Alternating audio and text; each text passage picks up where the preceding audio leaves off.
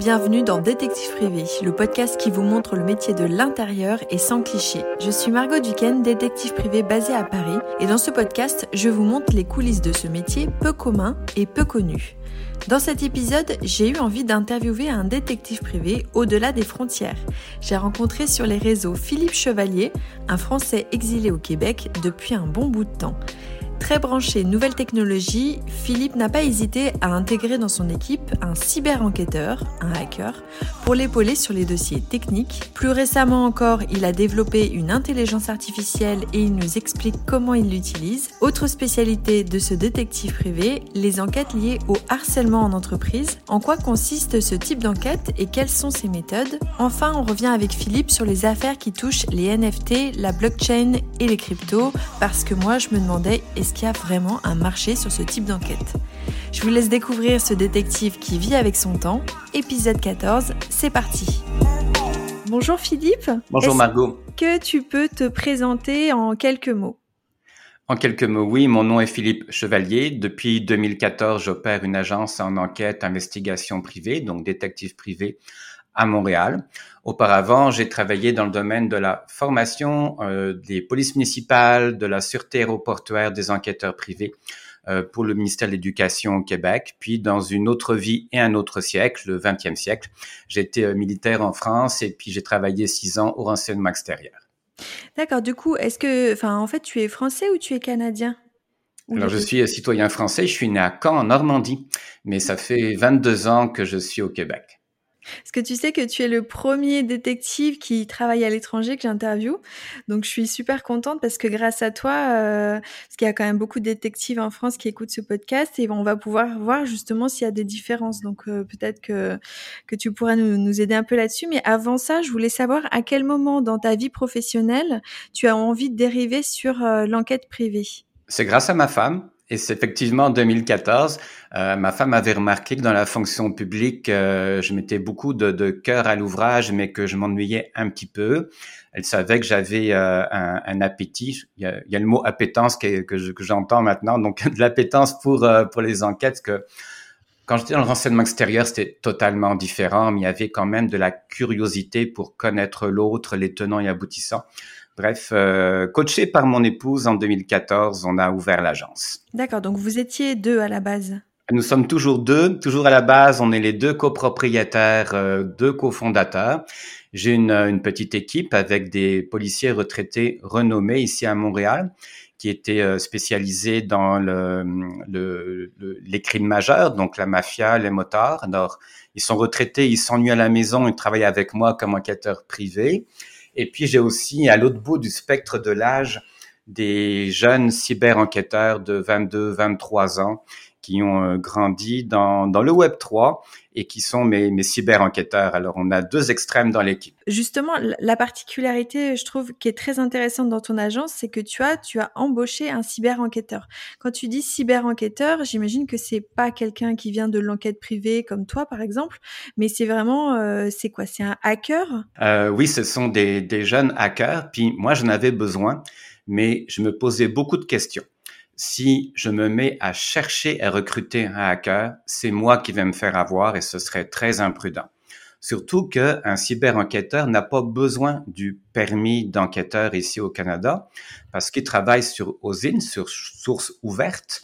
Donc, il n'y a pas d'atteinte à l'expectative de vie privée. Ils n'ont pas de permis d'enquêteur. Donc, c'était euh, risqué pour moi d'en chercher un. Alors, j'ai décidé de ne pas en chercher et d'attendre que la vie, le destin, le hasard me présente quelqu'un qui aurait des compétences, de, de l'appétit pour ce métier-là et surtout une bonne éthique de travail. Et par hasard, dans un magasin, j'ai reçu un excellent service d'un jeune. J'ai observé le jeune. Il était pâle comme la lune, habillé en noir, avec un hoodie noir qui dissimulait sa tête. Il était greffé à son cellulaire tout en étant très serviable, gentil et sympathique. Je l'ai regardé, je me suis dit, je suis sûr que c'est un hacker. Il correspond tellement au cliché. Donc, j'ai parlé un peu avec lui. Il s'est méfié de moi. Excellent réflexe de sa part. Euh, je lui ai dit ce que je faisais. Je lui ai dit que j'avais besoin d'un petit peu d'aide. Il était très prudent. J'ai apprécié qu'il soit prudent. j'ai donné quelques tests, quelques fausses enquêtes, puis progressivement, il m'a un peu aidé, assisté. Et après un an d'essai, euh, il est devenu cyber-enquêteur pour moi parce que j'ai vraiment validé son engagement, sa motivation, ce qui l'animait, puis comment de black hat il est passé white hat, donc hacker éthique. Et c'est vraiment pour des raisons morales profondes.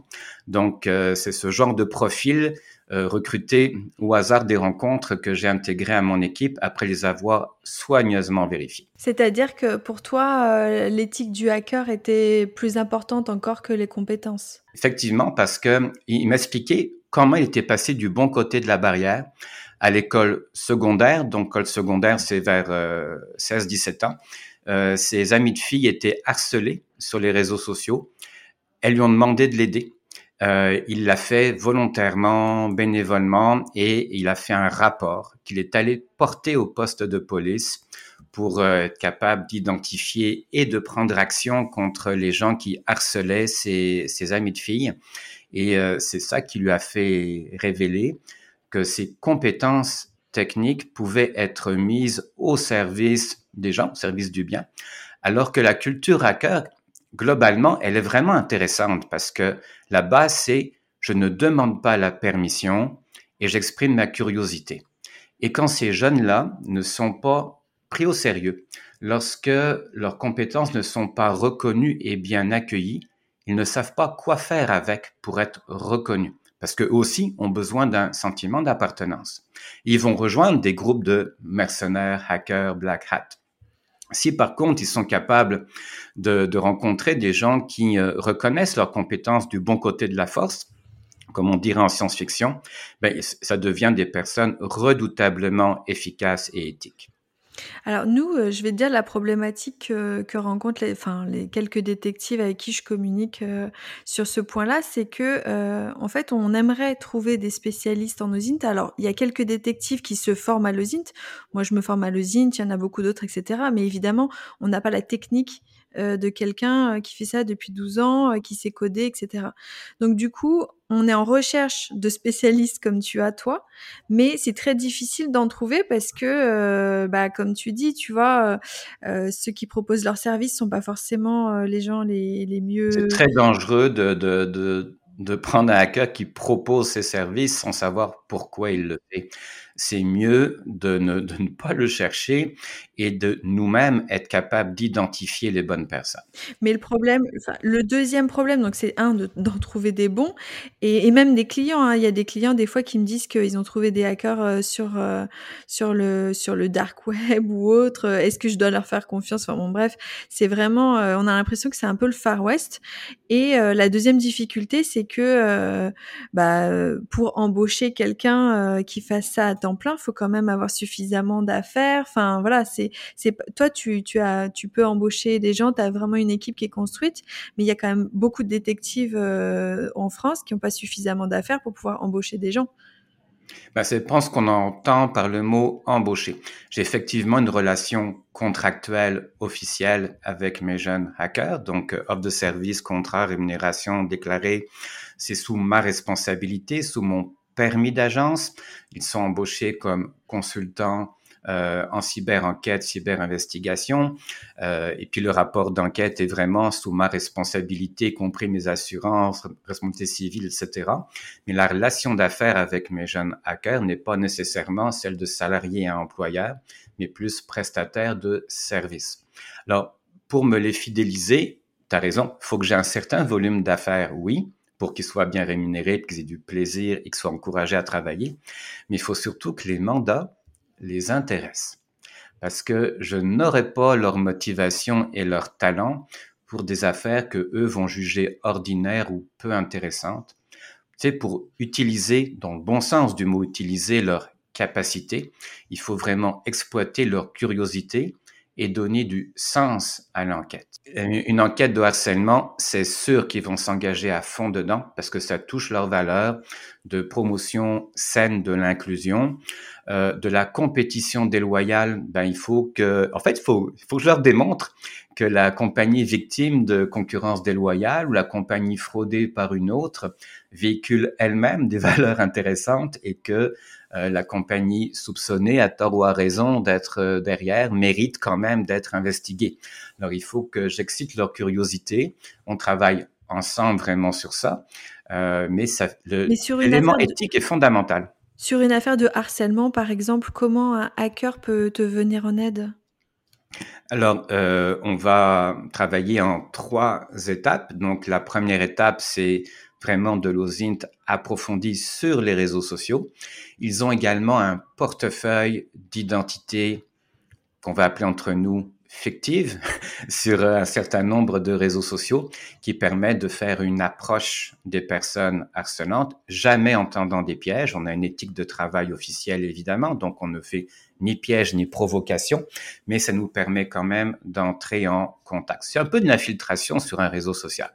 Puis là, j'entre en, en, ligne de compte moi-même parce que la teneur des dialogues, la légalité des dialogues, la manière dont on approche la personne avec qui nous voulons interagir, ça c'est vraiment sous ma responsabilité. Évidemment, on ne fait pas d'intrusion, donc euh, on ne fait pas de piratage.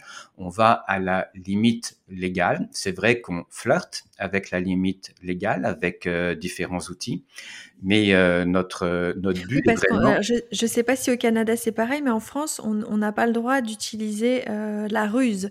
Donc, Effectivement, si on, par exemple, on parle avec quelqu'un sur un réseau social et que on on, s'abonne à lui, on devient ami, etc. Est-ce que c'est considéré comme de la ruse ou pas? Non, c'est pas de la ruse. La ruse, serait de l'inciter, de l'encourager ou de lancer une thématique euh, problématique. De même de supposer, euh, présenter des situations pour le piéger. Ça, c'est de la ruse. Entamer un dialogue avec quelqu'un et faire en sorte que la personne que nous surveillons s'exprime par elle-même, n'y a pas de ruse. D'ailleurs, euh, en dehors du harcèlement, tu sais, dans une enquête, par exemple, d'employés déloyal, donc ça, c'est moi qui le fais, c'est plus classique. Hein. Euh, ça se fait euh, ben, dans la rue, filature, observation, entrevue, prétexte, infiltration.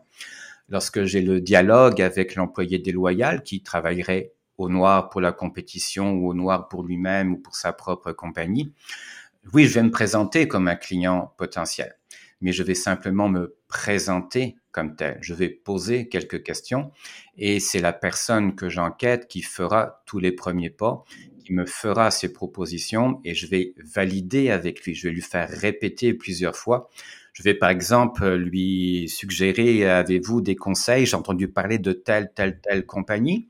Puis je vais nommer son employeur parmi les compagnies que je nomme dans l'espoir vraiment positif qu'il réagisse et qu'il rebascule vers son employeur et qu'il le, nomme. Donc, à plusieurs reprises, je vais lui tendre des perches positives. Donc, il n'y a pas de piège. Toi, tu as fait de, des entreprises un petit peu ta spécialité. Est-ce que c'est un choix de ta part de travailler plutôt pour les entreprises? C'est totalement un choix assumé. Euh, D'abord parce que l'ampleur des mandats, la variété, la technicalité m'intéressaient davantage également parce que je, reconnais que je ne voulais pas gérer les émotions euh, de la clientèle privée, notamment pour les affaires familiales, quelque chose que hum, que je voulais m'épargner en quelque sorte. Donc la, la, qualité des mandats du côté intrigant, l'ampleur des mandats, les enjeux qui y sont liés, ont fait que de manière euh, clairement affichée, on, on, cible la clientèle entreprise. Surtout que au début, on, faisait ça parce que mes enquêteurs plus âgés, dont on parlait au début du podcast, qui euh, enquêtaient euh, mafia, motard, crime organisé, avaient, euh, ils ont toujours des très bons canaux de communication avec le crime organisé, et ça nous permettait d'aider les entreprises à voir venir les associés investisseurs problématiques ou les problèmes d'un franchiseur franchisé, problèmes de compétition déloyale reliés au crime organisé. Donc c'est un peu naturellement qu'on s'est orienté vers ça parce que j'avais les bonnes ressources pour pouvoir répondre euh, aux attentes des clients sur ce sujet-là. Puis par la suite, surtout depuis 2000, 2020, euh, comme on fait beaucoup dans le domaine cyber, cybermenaces, on fait les enquêtes par intelligence artificielle, enquête de notoriété.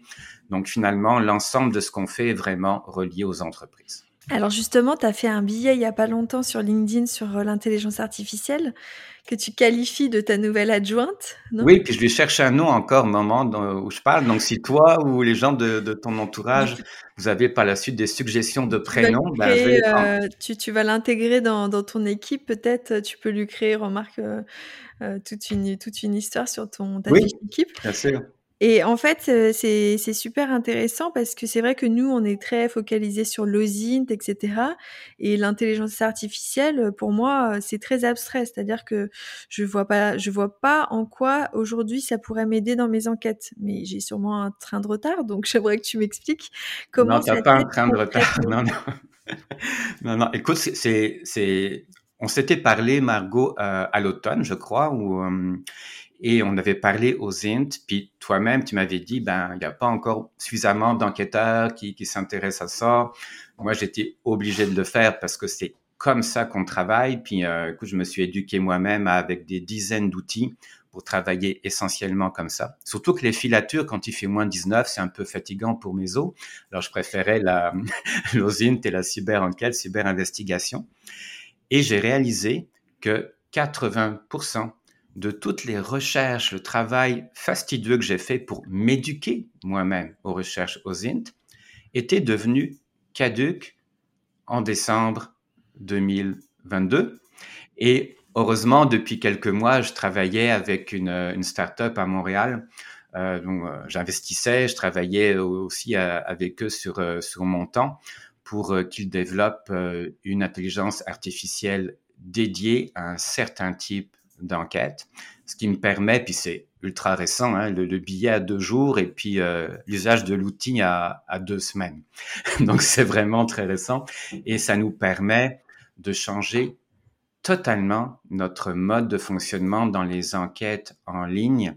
Euh, Justement, c'est quoi les nouvelles perspectives que ça t'ouvre? Ben écoute, je vais, je vais t'expliquer comment se déroule une enquête aux INT avec euh, le, sujet principal pour lequel ça a été développé. Ce sont les enquêtes se rapportant à la réputation numérique d'une personne. Donc, un investisseur, un employé euh, avec un haut poste de gestion, euh, quelqu'un avec qui on, a une relation d'affaires et on veut vérifier sa notoriété, on veut vérifier sa réputation numérique de manière complète, exhaustive, organisée, structurée, légale et exploitable. Puis j'aurais pu mettre 15 autres adjectifs, mais il faut que je m'arrête à, un moment donné. Donc, euh, ce que fait notre euh, intelligence artificielle, qui n'a pas encore de prénom aujourd'hui, elle va chercher tout. Et quand je dis tout, c'est vraiment tout ce qui existe sur le web concernant cette personne, relié à de la fraude, à du harcèlement, ou à des comportements inappropriés. Et c'est pas une recherche seulement par mots-clés, c'est le traitement naturel du langage. Donc, dans toutes les bases de données publiques, tous les articles de presse, tout ce qui existe sur le web depuis que le web existe, elle va traiter ces informations. Traiter veut dire les lire et non pas seulement chercher des mots-clés. Elle va lire et interpréter. Est-ce que cette personne est accusée, mise en cause, témoin ou simplement à donner une conférence sur le sujet. Elle va bien distinguer entre différents articles de presse. Elle va également valider la fiabilité des sources. Donc, euh, si c'est le journal Le Monde ou ici euh, le journal euh, La Presse ou Le Devoir, elle va donner une cote de fiabilité comparée à un obscur blog qui a 30 abonnés quelque part ailleurs dans le monde et elle va me produire un premier rapport avec des cotes. Avec et est-ce que ça, c'est, c'est, est-ce que le rapport qu'elle te rend, c'est digeste et c'est euh, euh, intelligible pour quelqu'un qui n'y connaît rien en code, etc.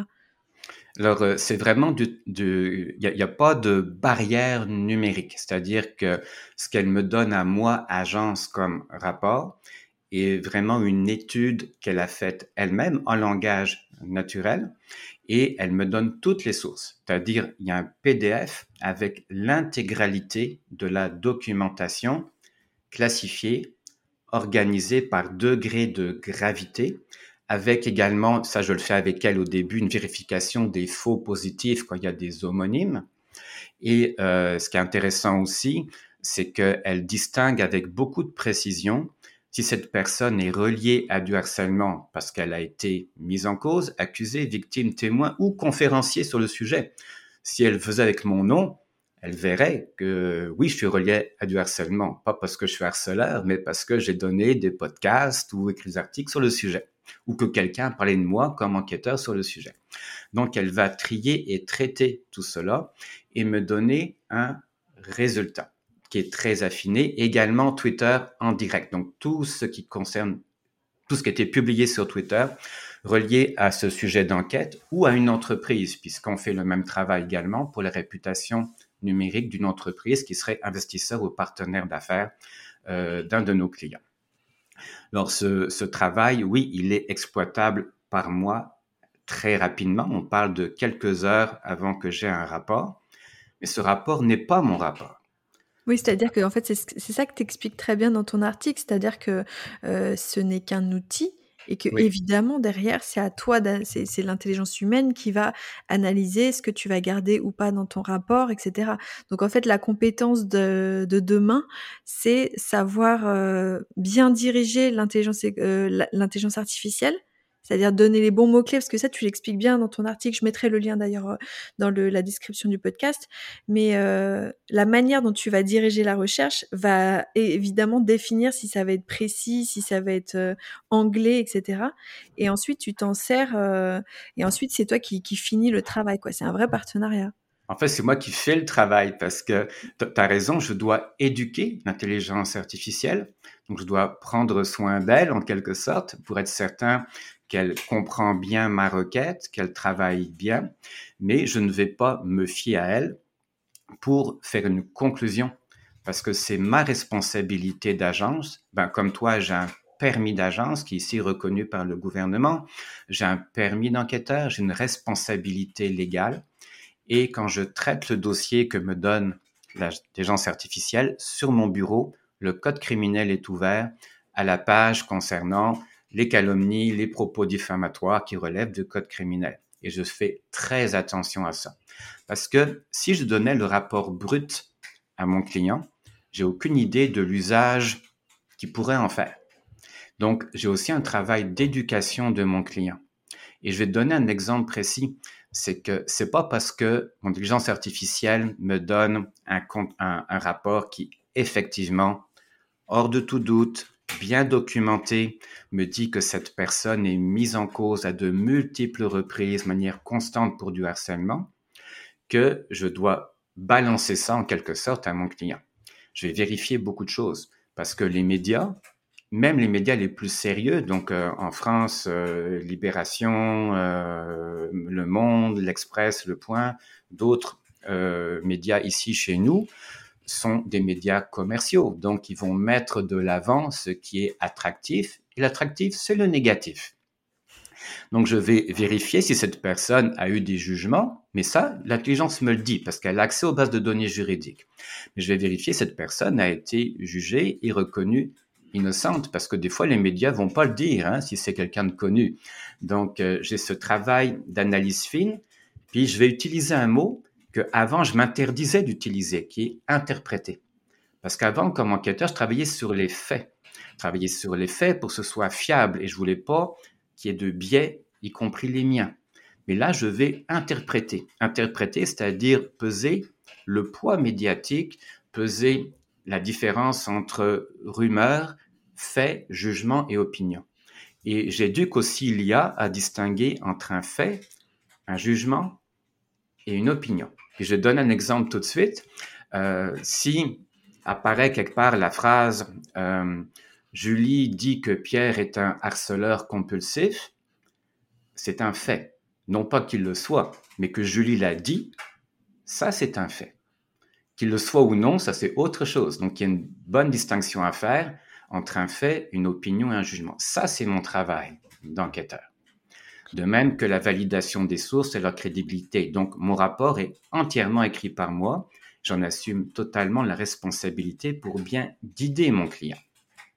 Et alors, on parle beaucoup de harcèlement. Moi, je trouve ça super intéressant la manière dont tu abordes ces enquêtes. Euh, c'est quoi, en fait, euh, tu travailles pour qui? Qui sont tes clients dans les dossiers de harcèlement et qu'est-ce qui t'est le plus demandé?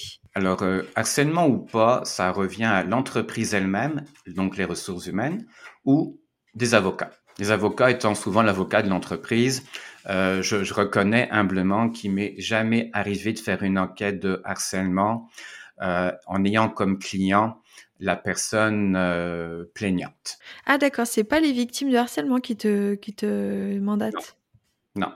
c'est plutôt l'entreprise euh, ou, la, ou, euh, ou, un avocat.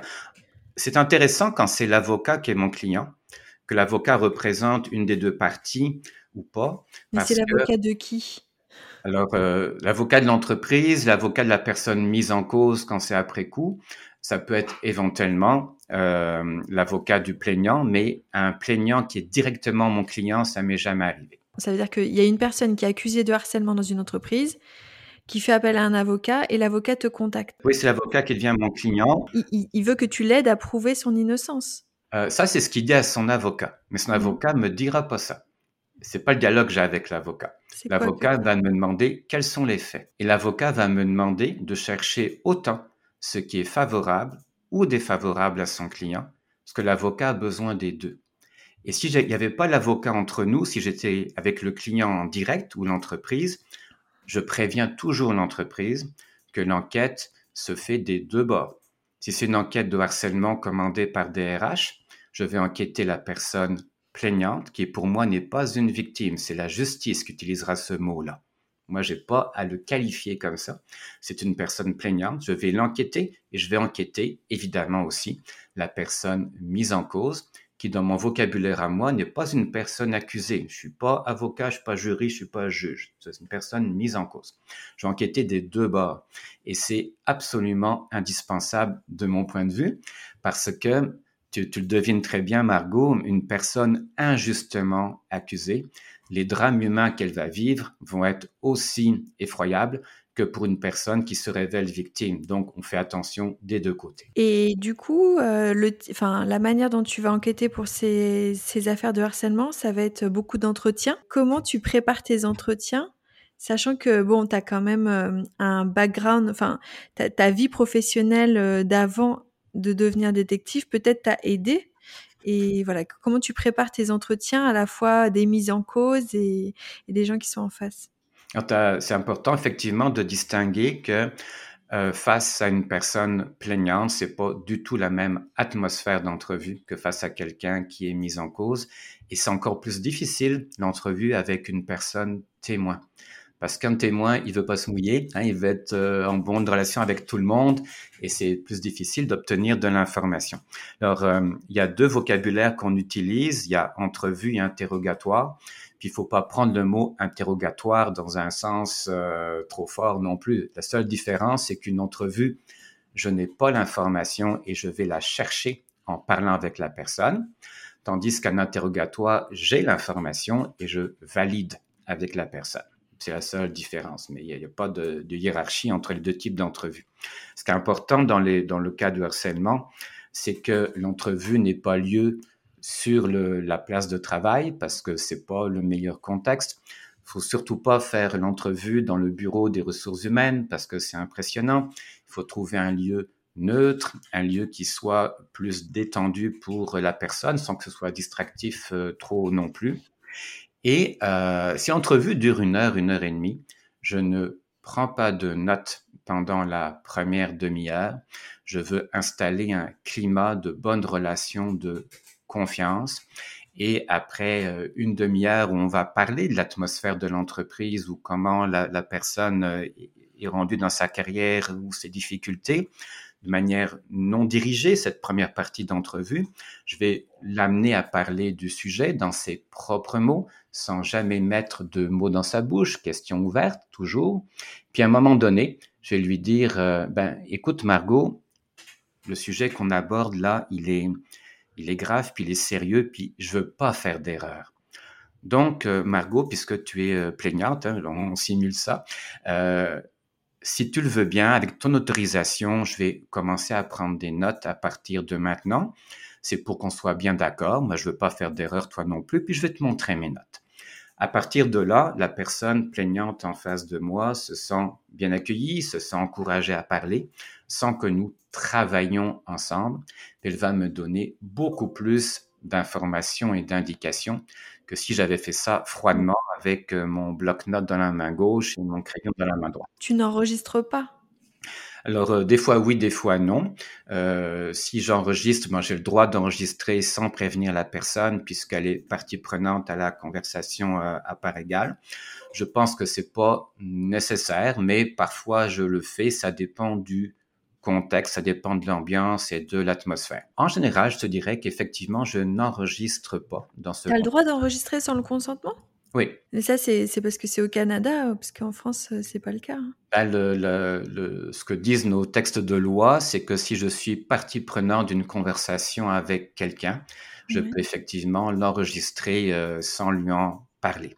Après, tout dépend de ce que je fais de l'enregistrement, évidemment, après, hein, mais c'est des choses qui peuvent se faire dont je n'abuse jamais. Alors, euh, j'enregistre des gens quand il y a infiltration, oui, là c'est sûr, ben, mais il faut toujours être inclus dans la conversation. Sinon, c'est de l'espionnage. Je ne vais pas enregistrer deux personnes et puis moi ne pas être dans la conversation. Ça, c'est l'espionnage et l'espionnage, c'est un délit criminel. En revanche, si je suis face à face avec quelqu'un, oui, j'ai un micro discret sur moi quand c'est nécessaire et puis je vais procéder à un enregistrement. Et euh, tu fais aussi des affaires de concurrence déloyale, donc? Oui, oui. Tu en fais beaucoup ou c'est quoi comme type d'affaires? Mais la concurrence déloyale qui est arrivée beaucoup pendant euh, les trois dernières années depuis le Covid. Euh, Pourquoi depuis le Covid? Parce que les gens étaient euh, à la maison et puis ils en profitaient pour travailler euh, à leur compte ou pour un compétiteur. Donc il y avait un, lien dans le fait que les gens n'étaient plus euh, sous, le, sous le regard de leur employeur. Donc ça, c'est quelque chose qui... C'est le télétravail qui a vachement, c'est vrai, bouleversé un peu cette concurrence déloyale. Oui, il y a ça. ça nous complique la tâche parce que tout est fait beaucoup sur bah, de chez eux. Oui. que comment on fait pour euh, voir si un employé est en train de euh, créer sa, sa micro-entreprise, son entreprise de chez lui, euh, qui crée du contenu, enfin, il sort pas forcément. Donc, c'est compliqué. Ben, on l'observe, on le suit, on le rencontre. Euh, on, on, valide, on fait, oui, quelques communications euh, prétextes. Il n'y a pas que le télétravail, hein, il y, a, y, a, vraiment aussi le travail réel. Donc, il y a des, des personnes qui disposent de véhicules de fonction pour faire de la vente, de la représentation, rencontrer des clients. Et puis, euh, l'envie leur prend de le faire pour eux-mêmes finalement. Donc, euh, c'est, ce sont des situations qu'on a, qu'on a traitées euh, ben, beaucoup plus là depuis les deux dernières années. Puis là, il y a de la filature classique. Là, là c'est, plus de l'osine, hein, c'est quand même la filature classique, de l'infiltration et puis tout un travail donc de dialogue avec cette personne, avec un peu de fausse représentation pour avoir la preuve. Et on, parlait tout à l'heure euh, justement euh, de, tu, disais que souvent pour les affaires de harcèlement, tu étais en contact avec les avocats. Euh, en France, la relation détective privé avocat se fait doucement. on va dire que on en parle. C'est un sujet dont on parle pas mal entre nous. C'est que c'est très compliqué parce que on a l'impression d'avoir toujours euh, toutes ces preuves à faire euh, pour montrer notre crédibilité. Euh, les avocats ont du mal à nous inclure dans les enquêtes. voilà, c'est assez, c'est des relations qu'on aimerait plus pousser, mais qui sont difficiles à tisser. Est-ce qu'au Canada, les relations avocats et détectives privés sont plus simples ou est-ce qu'ils vous voient d'un bon œil ou pas? Ben, je peux pas comparer vu que je suis de ce côté-là de l'Atlantique, mais je comprends euh, très bien ce que tu veux dire. Euh, tu as parlé de crédibilité. Donc, les avocats sont comme tout le monde. Ils ont leurs clichés, leurs idées reçues sur les enquêteurs privés, les détectives privés. Ils peuvent avoir de la réticence, ils peuvent croire que c'est comme une série télé. Euh, D'autres, par contre, qui ont fait affaire avec nous, avec des firmes d'enquête, le font de manière récurrente et régulière. Mais euh, c'est un peu comme l'intelligence artificielle. Il faut savoir leur parler et les éduquer à, nous comprendre et à ce qu'on se comprenne mutuellement. Euh, il y a des avocats qui n'auraient jamais fait affaire avec moi, sauf que dans nos enquêtes euh, crypto, fraude crypto, dans nos enquêtes fraude NFT, dans nos enquêtes qu'on commence domaine du métaverse, ils sont totalement démunis. Là, ils cherchent un auxiliaire fiable ils n'en trouvent pas. Puis nous, comme on combine à la fois cet aspect technologique et le permis d'enquêteur, qui est quand même un engagement officiel, bon là, ils se sentent beaucoup plus à l'aise de faire affaire avec nous et puis ils ont besoin de nos résultats. Euh, à un moment donné, l'avocat, il va pas faire des filatures dans la rue, il va pas faire d'enregistrement, il va pas faire tout ça. Non. Oui, après, des fois, ils disent qu'ils sont eux-mêmes enquêteurs, donc euh, que pour trouver des preuves. C'est un petit problème légal, tu as, raison. J'ai rencontré ou croisé euh, parfois dans la vie professionnelle des avocats qui avaient des, des cartes d'affaires, donc euh, une carte de visite en France, des cartes d'affaires écrit avocat, barre oblique, enquêteur. Euh, ce qui me dérange un peu parce qu'ils n'ont pas le permis d'enquêteur, donc il y a un petit problème légal quand même. Oui, et, puis euh, nous, c'est quand même notre spécialité, notre cœur de métier. Donc, euh, euh, eux, c'est vraiment l'aspect légal et de défendre son client, mais c'est vrai qu'ils voient pas forcément l'apport hyper intéressant que peuvent avoir un détective privé. Et tu, tu parles justement des, de la crypto, des NFT, de la blockchain. Ça, c'est pareil. Il y a pas mal de détectives qui cherchent de temps en temps. Est-ce que vous connaissez quelqu'un qui est spécialisé dans la blockchain, etc. Moi, je me demandais, est-ce qu'il y a beaucoup d'affaires là-dedans Et c'est quoi les types d'affaires? Parce que il y a même des jeunes détectives qui sont encore à l'école, qui veulent se spécialiser là-dedans. Mais je me dis, est-ce qu'il y a vraiment un marché? Est-ce que concrètement, toi qui en fais euh, est-ce que, tu trouves qu'il y a beaucoup d'enquêtes là-dessus et à quoi ça ressemble? La réponse est oui. Il y a beaucoup d'enquêtes là-dessus. Il y a trois niveaux d'enquête. Il y a des enquêtes relativement simples et intéressantes qui sont des, enquêtes euh, parle à nouveau des entreprises, les entreprises qui vont utiliser la blockchain euh, pour de la logistique ou pour des certificats numériques, en l'occurrence des NFT, et qui vont nous demander de faire des, vérifications de fiabilité donc euh, d'une blockchain ou d'un certificat numérique, comment il est conçu et qui est derrière. Donc ça, ça va être plus une enquête technique de notoriété. Euh, ça, c'est parce qu'on a une, une, expertise, moi un peu, mais mes jeunes cyber-enquêteurs beaucoup plus, évidemment, tu le devines. On a également des personnes victimes de fraude. Puis euh, de toi à moi, ce sont des personnes qui ont probablement été euh, imprudentes ou avides. Euh, mais bon, ça, c'est ça. Dans, dans, ce cas, bon, ils vont nous demander de documenter la situation, la fraude qui leur est arrivée, pour qu'ils puissent déposer auprès d'une plateforme centralisée un rapport de plainte qui soit recevable. Donc, nous, on va documenter la situation, retracer euh, les cryptos où elles sont rendues, comment elles ont été transférées, dans quel portefeuille numérique, combien de fois, quelle technique a utilisé, utilisée. On va faire un dossier sur euh, les personnes justement qui sont euh, derrière des fausses plateformes. Donc on va monter un dossier crédible et recevable pour une plainte auprès d'une plateforme centralisée dans l'objectif est que les fonds soient gelés et que la personne fraudée puisse les récupérer. J'imagine qu'ils adorent tes cyber-enquêteurs. Euh, ils aiment beaucoup ça parce que là, ils se sentent justifiés, parce, euh, par contre, euh, pardon, parce qu'ils ont un, c'est vrai, beaucoup euh, d'affection pour l'écosystème de la blockchain, puis ils, apprécient un peu comme des valeureux chevaliers de protéger la blockchain de ses propres démons. Donc ça, ils aiment beaucoup faire ce genre d'enquête-là. On le fait également pour, pour les NFT. Donc, euh, il y a le côté entreprise, oui. Il y a le côté, comme je viens de te le dire, les personnes qui ont été euh, victimes de, de fraude. Et puis, euh, on vient également donner de la formation de prévention des fraudes sur des nouveautés comme la tokenisation immobilière. Et là, on va intervenir en enquête ou en audit sur des projets de tokenisation immobilière. Ça, c'est quoi ça? Euh, C'est lorsqu'un bien immobilier est proposé sous forme de 10 000 ou 100 000 jetons numériques spécifiques et les gens vont acheter euh, une part en quelque sorte et vont se porter acquéreurs de 1 dix millième d'un bien immobilier, puis ces parts s'achètent et se revendent et le profit se fait par les loyers perçus dans l'immeuble, qui est un immeuble à revenus. D'accord, bah, je, écoute, je connaissais pas du tout. Super. Il y, en a en France, en Europe, hein, pas mal.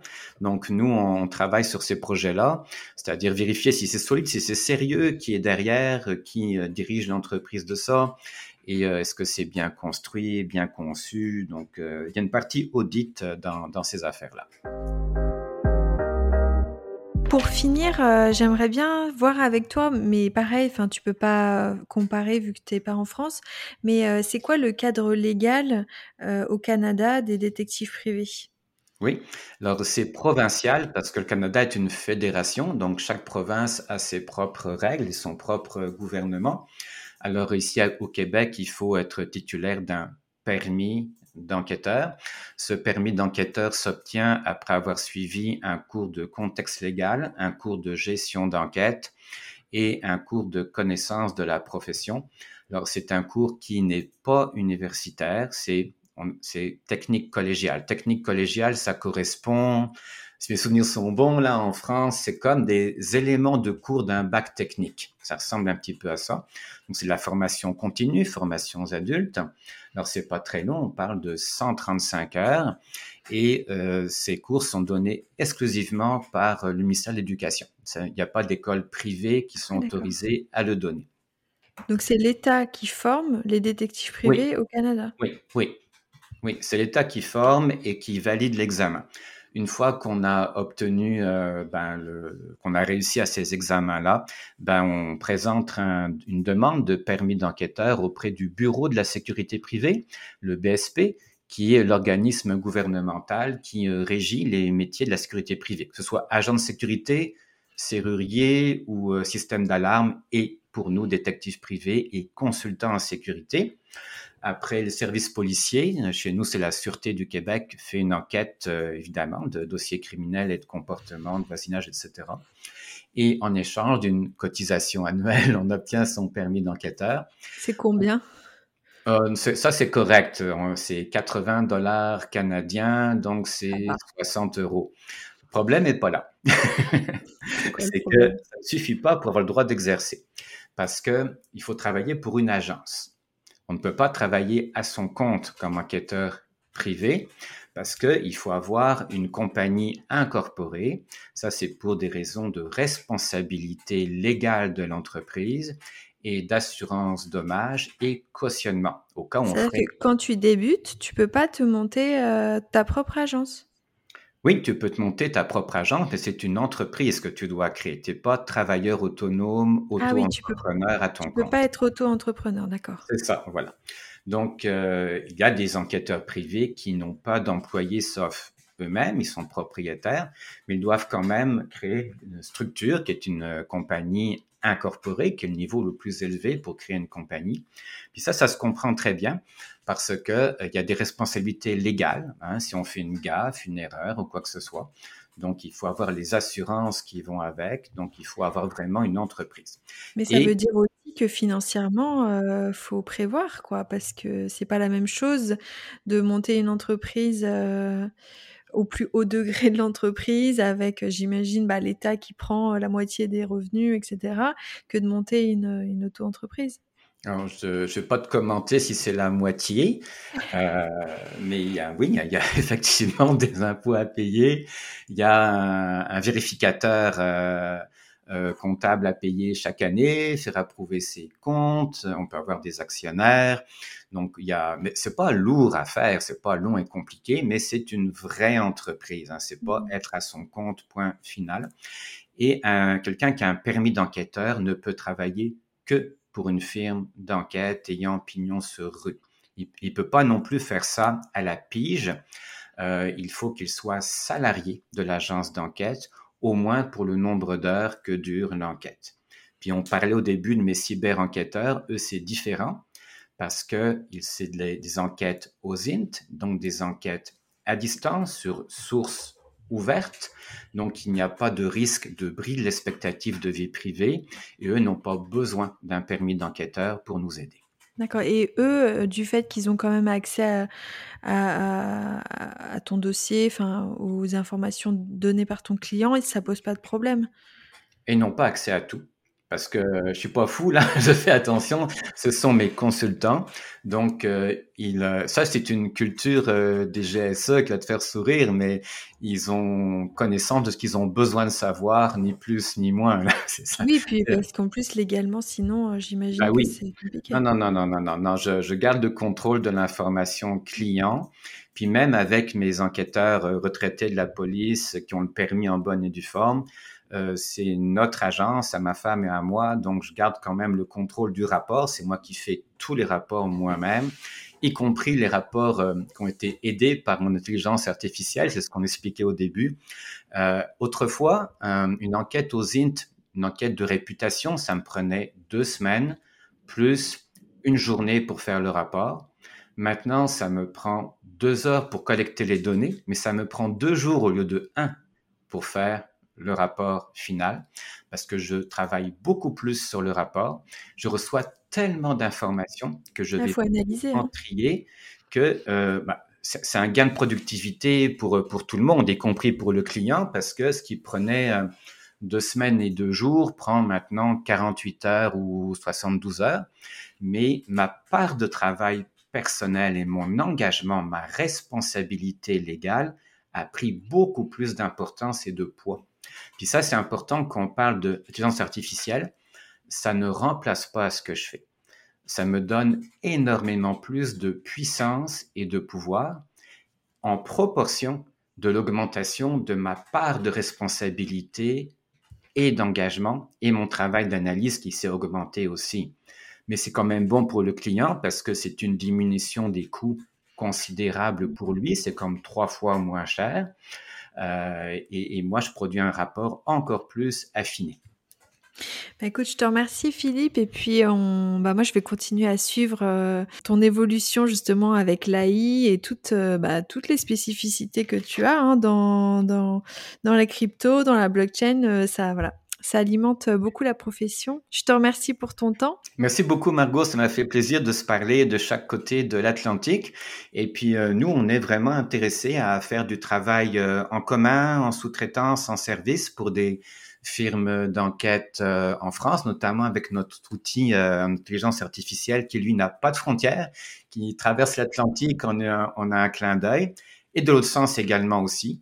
Euh, on peut également euh, collaborer avec euh, des firmes d'enquête françaises parce qu'il y a quand même 80 000 Français, je crois, à Montréal et 200 000 au total au Canada, y compris des compagnies, des entreprises françaises qui s'installent ici. Alors, il y a certainement de très belles choses à faire ensemble. Je, bah, je te le souhaite en tout cas, le, message est passé et je te souhaite une, bah, une très bonne continuation et je te dis à bientôt Philippe. Merci Margot.